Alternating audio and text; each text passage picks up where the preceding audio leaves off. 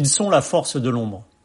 Volontaires, animés par une réelle vocation et une irrépressible envie d'aider tout autant leurs collègues que les patients qui affluent vers les hôpitaux publics, les manipulateurs radio se mobilisent. Venus des établissements qui sont, pour la plupart, en sommeil, ils volent au secours de la Timone ou de l'hôpital Nord de Marseille pour assurer un roulement au sein d'équipes sur le qui-vive qui enchaînent les scanners afin de diagnostiquer l'importance des lésions pulmonaires générées par le Covid-19. Loïc Mouranchon, manipulateur radio à Sainte-Marguerite, a réalisé une vidéo devenue virale pour mettre en lumière son métier trop peu reconnu et qui mérite bien que l'on s'y attarde. Une interview en immersion signée Agent d'entretien.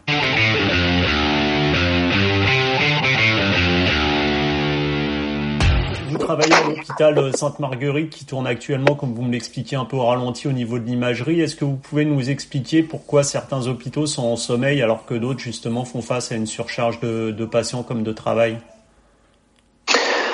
Oui, donc euh, certains hôpitaux sont en sommeil parce qu'il faut laisser euh, la place. Euh, déjà, il faut garder les effectifs en bonne santé. Euh, donc il faut pas fatiguer les effectifs. Euh, il faut aussi euh, garder la place libre au cas où il y aurait un flux tendu sur sur les hôpitaux sur les hôpitaux qui sont sur le front. Et donc ces hôpitaux-là qui, qui n'ont plus d'activité, on les appelle les hôpitaux sanctuaires, qui en fait ben, déprogramment euh, leurs vacations, euh, déprogramment les rendez-vous qui ne sont pas urgents. Euh, et par contre, certains services euh, vont récupérer les patients qui sont sur les hôpitaux en pleine en pleine activité au coronavirus. Euh, ces hôpitaux-là, donc euh, les, les, hôpitaux euh, parallèles, vont récupérer de l'activité pour désengorger et vider l'activité, vider, vider, certains certains lits, de façon à laisser la place aux patients infectés au coronavirus. Donc par exemple, il y a des patients en réanimation qui sont pas du tout infectés au coronavirus, qui vont déménager en quelque sorte, changer d'hôpitaux pour pour laisser la place aux patients infectés. Quoi pour que ça soit en fait bien séparé, bien cloisonné entre les hôpitaux qui, ont, qui reçoivent des patients, on va dire, non infectés et les hôpitaux qui reçoivent des patients, eux, infectés. Alors d'une part euh, pour ça et après c'est surtout aussi pour pour laisser la place euh, euh laisser la place euh, à la vague euh, dont on parle, laisser la place parce qu'on sait qu'on va avoir un pic euh, épidémique qui va arriver. Donc c'est pour laisser la place euh, aux patients qui sont qui, seront infectés. Euh, euh, vu que ça c'est arrivé, ça va arriver en masse. Donc c'est pour cette raison-là. Ok. Et donc vous et vos collègues, vous m'expliquez, vous avez décidé sur la base du volontariat de venir épauler justement les manipulateurs radio des hôpitaux comme la Timone ou l'hôpital Nord qui reçoivent eux beaucoup de patients infectés par le Covid. Ouais. Donc euh, on a décidé euh, effectivement, vu que notre activité euh, est quasi nulle, d'aller aider nos collègues manipulateurs radio à la Timone qui font face à une arrivée massive de patients infectés puisque leur leur vacation a quasiment doublé. Ils ont énormément de, de patients euh, qui se présentent à, au service euh, d'IHU euh, pour se faire tester. Une fois positif, euh, il faut un scanner et il y a énormément de patients qui se présentent que l'activité a augmenté. Donc, euh, ben, nous, naturellement, on était euh, sans rien faire. Étant soignant, on a besoin de se rendre utile. On a besoin d'aller d'aller aider nos collègues, d'aller aider la population, d'aller voilà, parce que c'est avant tout notre métier. C'est notre métier, c'est d'aller soigner les gens. Donc, c'était tout naturellement. on s'est proposé sur la base du volontariat d'aller les, aider. évidemment, on va pas y laisser notre vie parce que les, les, le matériel euh, est à disposition pour euh, les manipulateurs radio. On a des masques, euh, des blouses, on a des, des charlottes, tout ça. Euh, donc c'est tout naturel de se rendre utile dans ces conditions-là, parce qu'on va dire que si on n'est pas utile dans ces conditions-là, ben à quoi sert le soignant? Je veux dire, c'est comme un militaire qui, qui, qui qui est appelé pour aller à la guerre et s'il n'y va pas, ben, normal. Ben, voilà, ben, un soignant qui qui va soigner les malades, pour moi, c'est tout à fait normal. même si ça, peut être un peu effrayant d'un coup s'habiller dans des mmh. conditions spéciales. Et, euh, et, vous disiez justement, vous employez le terme que Emmanuel Macron a utilisé euh, de, guerre. C'est une guerre contre un ennemi invisible qui est, qui est un ennemi viral. Euh, Est-ce que justement, c'est ce que vous ressentez, c'est face à cette épidémie, c'est vous êtes vraiment en zone de guerre aujourd'hui? Ouais, donc c'est vrai que on a l'impression quand on arrive à la Timone dans le service avec on a deux scanners qui sont dédiés aux patients infectés. On n'a jamais vu les scanners euh, de cette façon-là avec euh, nos collègues habillés en tenue de combat, on va dire. Euh, donc on a l'impression d'arriver dans un endroit hyper dangereux, hyper sécurisé. Il y a des protocoles à respecter pour s'habiller, des protocoles à respecter pour se déshabiller. oui, alors on se demande contre quoi on se bat parce qu'il n'y a pas d'ennemis affichés. Mais c'est vrai qu'il y a quelques ennemis c'est un ennemi invisible, quoi. C'est un ennemi invisible et euh, donc euh, il faut pas l'oublier. Euh, il faut pas oublier que nous on a, on doit, on doit être présent pour les patients et donc euh, il faut que, il faut qu'on se protège. Faut pas mm. qu'on soit, qu'on, qu'on soit malade. Donc ouais, donc c'est un ennemi invisible. On a l'impression d'être, d'être, d'être en tenue de combat face à un ennemi invisible avec notre blouse, notre masque canard, nos masques euh, sur les yeux, euh, nos calots, euh, parce qu'en en plus c'est des scanners qui sont dédiés à faire des patients externes valides. Qu'est-ce qu'on fait sur ces sur ces scanners-là? On fait du, des genoux, on fait des chevilles, des, de l'ostéo-articulaire, et là on se retrouve à faire des patients infectés, voilà, et nous habillés en tenue combat. Donc ouais, c'est sûr que c'est sûr que ça, les conditions sont, sont différentes. Et après, une fois, une fois qu'on y est, on réfléchit plus, euh, on se dit qu'on est protégé, euh, on réfléchit plus à, la nuit, euh, les patients affluent, on, on les enchaîne parce qu'il y a, parce mmh. que il faut le faire et puis on n'est plus à réfléchir comme un soldat qui va au front. je pense que euh, voilà, il doit avancer. Ben nous aussi, ben on avance. Et on n'est pas là à réfléchir à, ce qu'on doit faire. On a des protocoles, on essaie de les, respecter euh, pour notre santé. Et euh, on se pose plus de questions à savoir euh, si si on va être infecté ou pas. Une fois qu'on y est, on est là pour pour les patients et on, fait du mieux qu'on peut. Quoi. Et, et, vous êtes, comme vous le qualifiez sur la vidéo que vous avez postée sur votre votre page Facebook, une force de l'ombre assez méconnue du grand public. Est-ce que justement vous pouvez nous éclairer un peu sur le métier qui est le vôtre de manipulateur radio? Alors c'est vrai que souvent manipulateur radio, radiologue, euh, on me pose souvent la question. Euh, bah, voilà, manipulateur radio. Il faut savoir que c'est une, une, caractéristique euh, de paramédical et non pas de médical. Un manipulateur radio, on est des soignants du paramédical et en cela, on n'a pas fait des années de médecine comme l'aurait fait un radiologue. Hmm. Un radiologue, c'est un médecin avant tout, et c'est un médecin radiologue. Sa spécialité du médecin, c'est la radiologie. Nous, on est euh, des, du personnel euh, hospitalier, du personnel soignant euh, qui s'occupe du, du, patient, qui le piquons, qui le perfusons. on a des, des qualités euh, de premier secours, euh, on va injecter des produits de contraste, on a une qualification de bac plus 3, euh, on est un peu l'équivalent de l'infirmier mmh. dans la radiologie, voilà, c'est un peu notre spécialité, c'est on va dire un infirmier spécialisé en radiologie quelque part, si on pourrait faire un parallèle pour que tout le monde comprenne, à la différence du radiologue qui, lui, va interpréter les mmh. images du manipulateur radio. Mmh. Et, et, justement, vous me disiez que vous, euh, là, à part tous les protocoles de, de sécurité euh, vous concernant, c'est-à-dire les charlottes, les surchausses, etc., dans la salle de scanner, vous travaillez en binôme, c'est ça? Alors euh, quand on peut, euh, si si on peut, si on a un effectif suffisant, suffisant. Euh, c'est bien de travailler en binôme en étant euh, en, étant euh, masqué, dans la mesure où parfois on reçoit des patients qui sont en brancard, en lit, des réanimations. C'est difficile de de transporter un patient, de faire passer un patient de son brancard à la tête de scanner. Donc c'est pour ça qu'on utilise une planche et pour pour, pour, pour glisser le patient entre son brancard et la table de scanner. Donc là, bah, on a besoin d'être deux, deux manip sur place, euh, habillés en blouse et, et gantés.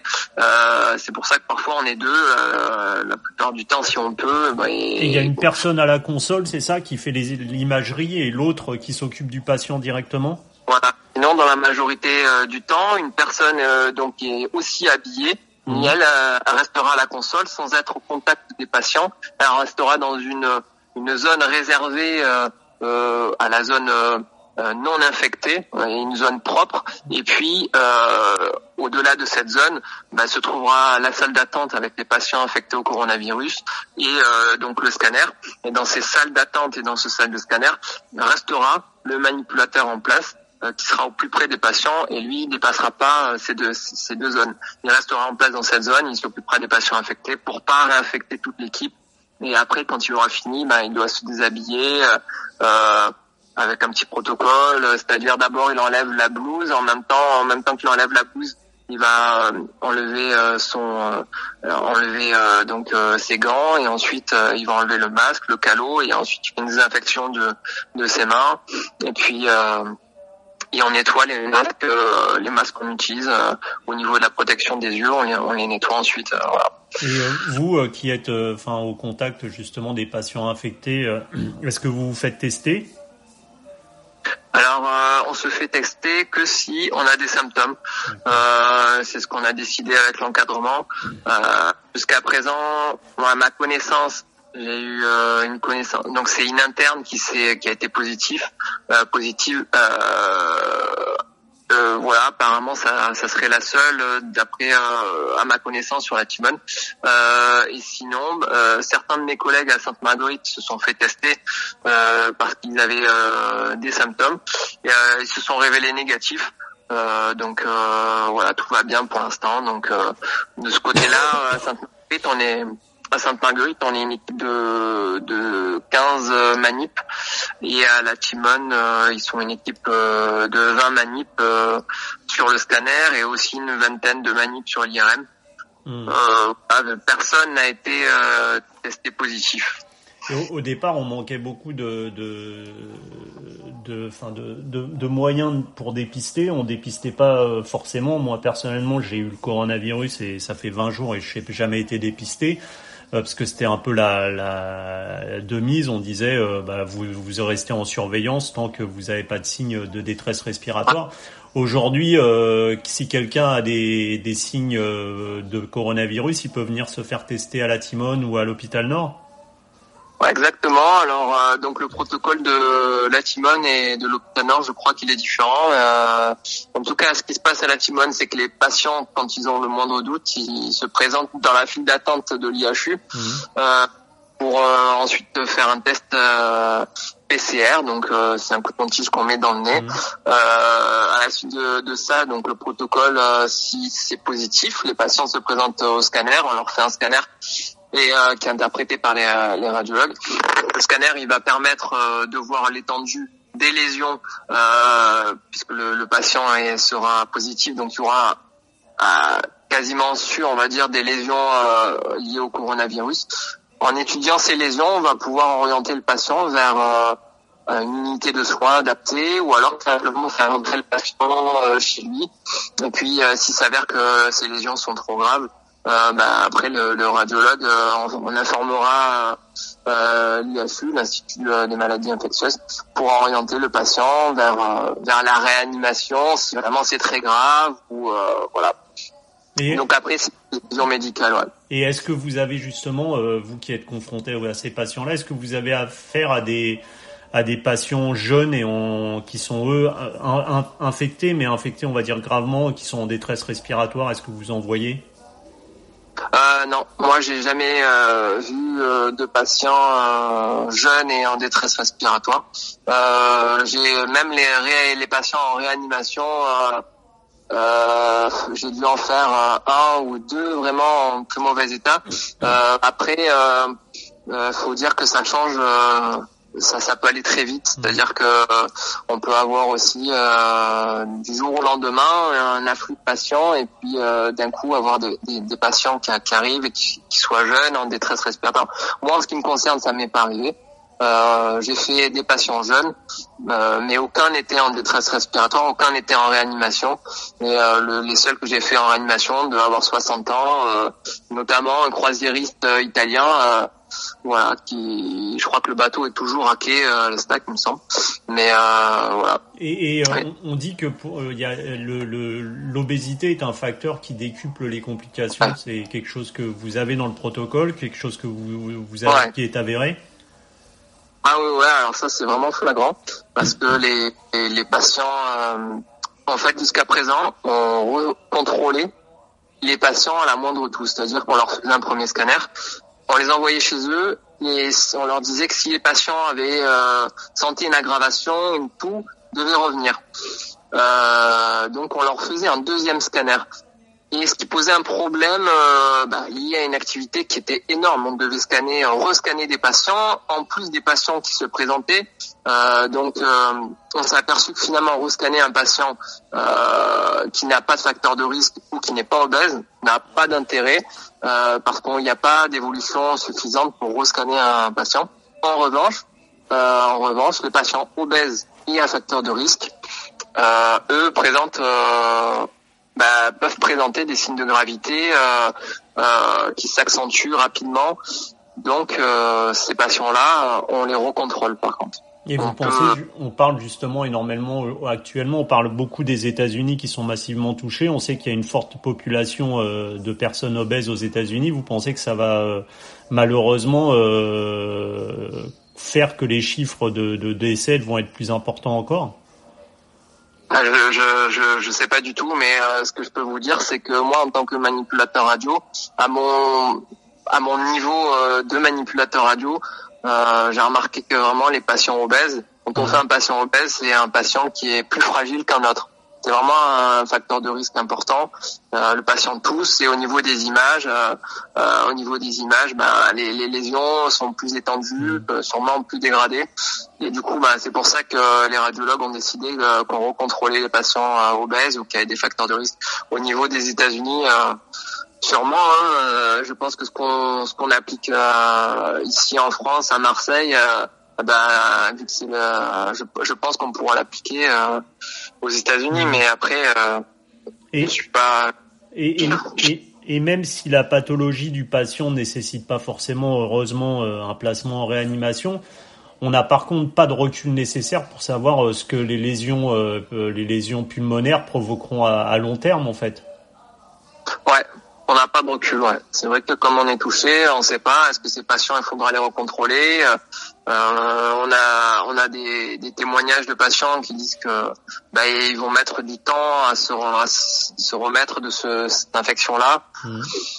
Euh, Est-ce que ça va faire des séquelles? Euh, euh Je sais pas. Euh, c'est vrai que ben je pense qu'il y aura un retour d'expérience très intéressante au niveau du terrain, mais après il y aura aussi un suivi qu'il faudra faire des patients infectés. Euh, voilà, est-ce que est-ce qu'il y a des, des séquelles euh, qui, vont apparaître? Est-ce que les patients euh, vont, vont se remettre euh, correctement de cette infection-là? Là, ben, c'est l'avenir qui nous le dira parce que nous, à Marseille, on est on est confronté à ça, mais on n'a pas de recul. Ouais. Et, et, là, à Marseille, vous n'êtes pas comme dans le Grand Est ou en région parisienne, parce qu'on a vu qu'on avait fait venir du, du, personnel soignant de la région PACA, justement en région parisienne et dans le Grand Est hier. Euh, vous pensez être en flux tendu et au pic épidémique euh, dans combien de temps environ Vous avez une idée? Euh, On nous a dit euh, qu'on devait y être actuellement. Maintenant, on est censé être euh, en flux tendu là. À partir d'aujourd'hui, on est censé être vraiment sur sur le pic. Après, euh, au niveau des effectifs, euh, on arrive, euh, on a, on arrive tous à se prêter main forte les uns les autres. Alors du coup, ben, pour l'instant, on a de la chance, mais ça, ça, ça, se ressent pas au niveau, au niveau des effectifs. Mhm. Euh, c'est vrai qu'on avait au début un seul scanner dédié euh, dédié euh, à scanner donc tous les patients infectés. L'activité a augmenté. Du, du, coup, on a ouvert un deuxième scanner. Et puis euh, donc ça nous a permis de ça nous a permis d'absorber mmh. le flux de patients qui arrivait. Euh, et du coup, ben pour l'instant, on est on est assez euh, assez tranquille. On arrive largement à scanner tout le monde, euh, à faire les examens à tout le monde. Il n'y a aucun problème au niveau des effectifs. Euh, voilà par rapport à ce qui se passe dans le reste de la France.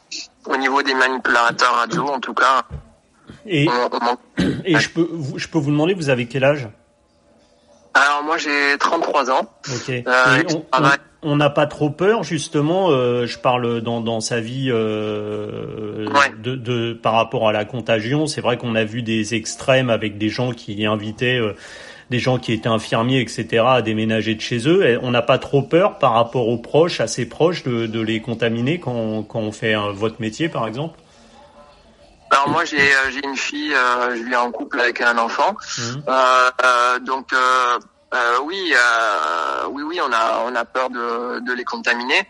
Donc quand on arrive, bah, la première chose qu'on fait déjà bah, c'est enlever tous ces habits, bah, si des gens ont un jardin, je pense qu'ils vont aller dans le jardin, se déshabiller dans le jardin et ensuite ils vont prendre la douche. Bah, la première chose à faire, en tout cas, c'est ne rien toucher dans la maison, aller directement dans la douche, euh, faire une bonne douche. Et après, les habits qu'on porte sur soi ne sont vont jamais rester dans un vestiaire en fait. Mmh. Euh, ou dans moi je les mets dans mon sac, mais ne sont jamais euh, au contact euh, de quoi que ce soit, du sol. Euh, donc euh, on a des blouses jetables qu'on qu'on qu'on enfile sur place. et puis quand on sort de l'hôpital, la blouse on, on la, à la poubelle, on la jette à la poubelle, on revient pas du tout avec la blouse à la maison. Donc nos habits sont nos habits personnels sont dans un sac. Et quand on les on les renfile, ils sont j'espère, j'espère, ils sont propres. Normalement, ils sont pas censés être au contact du virus. Donc euh, voilà. Après, il y a que la peau, les cheveux, les sourcils qui eux peuvent ramener euh, éventuellement le virus, euh, puisqu'on dit que il se dépose, il peut, il peut se déposer sur des parois. Donc c'est la, la, la, seule surface euh, qui est pas à nettoyer en fait. À l'hôpital les sourcils les cheveux. Donc euh, quand on rentre chez nous ben on prend une bonne douche on se nettoie à fond. Après j'ai entendu euh, donc de tout. Moi j'ai des, des, des, amis manipulateurs qui ont peur euh, qui, qui, qui, ont peur du virus qui ont peur de le ramener chez eux. Pour l'instant il y a pas ça pose pas de problème parce qu'il y a assez de volontaires il y a assez d'effectifs. Donc on n'a pas de réquisition à faire voilà. Donc mais c'est vrai que peut-être si le virus était plus mortel, mmh. euh, peut-être que ça poserait plus de problèmes. Euh, voilà. Et on voit aujourd'hui beaucoup d'actions de la population qui tentent d'aider le personnel soignant, qui réalise un travail donc, tous les tous les instants. Est-ce que cet élan populaire euh, pour votre métier, ça vous touche de la part de la population? Ben énormément, énormément. Ça fait super plaisir ça fait super plaisir tout cet élan qu'il y a, cet engouement qu'il y a pour le personnel soignant. Hein. Euh, après, euh, euh, comme j'ai déjà dit, nous, crise ou pas crise, on n'a pas attendu la, la, pandémie pour pour aider les, les, gens et pour les soigner. Donc, on a toujours été là. Euh, ça, on a l'impression que la population s'en rend compte que maintenant, étonnamment, parce qu'elle est face à, à sa ouais. propre peur, qui est la peur de la pandémie ouais. liée au coronavirus. Et... Ben ouais, c'est ça. C'est vrai que du coup, on est on est dans sous, sous le feu des projecteurs et on va dire que c'est maintenant c'est c'est à nous d'être euh, présents pour les patients, mais on va dire comme si comme on a toujours été là en fait. Euh, on a toujours été là avec euh, Là, il y a un risque, mais bon, ce, ce risque qui fait partie du métier. C'est notre, euh, c'est notre métier, comme je vous ai dit. Il faut plus poser des questions quand on est auprès du patient. On a des protocoles, on essaie de les suivre à la lettre. Euh, et oui, ça fait, ça fait plaisir d'avoir un soutien de la population. Autour de moi, j'entends les bouées à 8 heures du matin, les gens qui nous, qui nous soutiennent. Euh, je veux pas, je, je vais pas critiquer ces, ces gens-là. Moi, ça me touche. Euh, ça me fait plaisir. Euh, euh, après, euh, c'est vrai que surtout, j'espère que les, les, gens ne nous oublieront pas après cette crise. Tout ce que je demande, c'est que c'est qu'on se souvienne de nous euh, mmh. et que qu'on se souvienne que quand euh, il y a des moments difficiles dans la vie, dans la pour la population, ben, ben nous on est là et que, que on n'est pas des branleurs quoi. Voilà. Et les revendications, elles grondent depuis plus d'un an au sein du personnel hospitalier quand même. Et espérez-vous que justement cet élan populaire actuel euh, sera suivi de mesures du gouvernement pour qu'enfin vous soyez entendu et reconnu? Euh, C'est vrai que dans les crises, euh, on a tendance à se dire, ben, on va profiter de la crise pour pour on va profiter de la crise pour revendiquer quelque chose, mais on revendique rien du tout, euh, on revendique rien du tout. Euh, on est on est là pour pour les patients, mais mais ce qui est important en premier lieu, c'est de montrer qu'on est là, c'est de montrer qu'on est présent, qu'on veut soigner les gens, et c'est la première des choses à faire. C'est montrer qu'on est là pour les patients euh, et que si euh, que quand on aura des revendications à faire au niveau du matériel, au niveau des effectifs, eh ben il faudra qu'on nous écoute à ce moment-là parce que c'est c'est important dans ces situations de, de crise euh, de manquer de de manquer de rien au niveau du matériel, pas manquer d'effectifs. Donc j'espère qu'en fait pas revendiquer quelque chose, mais être écouté, hein, simplement être écouté et euh, être entendu, parce que il y a eu la sourde oreille euh, au niveau du gouvernement mmh. et et euh, simplement, si on peut écouter et être pris euh, pris au sérieux quand on dit qu'il manque des effectifs, euh, dans qu'il manque des infirmières dans, dans, dans, dans les hôpitaux, ben c'est pas pour rien quoi. C'est parce que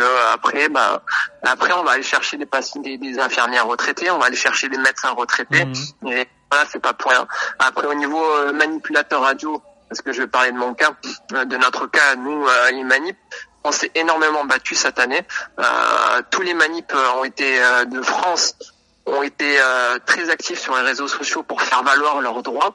À savoir, par exemple, la prime Buzyn, c'était une prime qui était dédiée qu'aux personnes au contact des urgences. Mhm. Et les manipulateurs radio font des radios aux urgences, mais n'avaient pas accès à cette prime-là. On s'est battu, on s'est battu, et finalement en 2019, on a eu accès, on a réussi à avoir cette prime Buzyn. C'est une prime de 100 euros Mhm. qui jusqu'à présent, jusqu'à présent uniquement les, les, le personnel, euh, enfin les infirmières, les médecins qui étaient au contact des urgences. Mais maintenant, on a réussi à ce que cette prime soit attachée à toutes les personnes qui étaient au contact des urgences et pas seulement les infirmières. Euh, donc, c'est-à-dire les manipulateurs radio qui venaient faire les radios, les brancardiers qui venaient amener les, euh, les patients aux urgences, parce que quand on est aux urgences, bah, il y, a, y, a, un risque que prennent les, les patients, un risque d'agressivité, de violence, euh, tout ça. Et tout ça, c'est pris en compte grâce à cette prime-là. Et donc les manipulateurs, on a été écartés de, de, de ça parce qu'on était, on était sous-exposés, on manque de visibilité.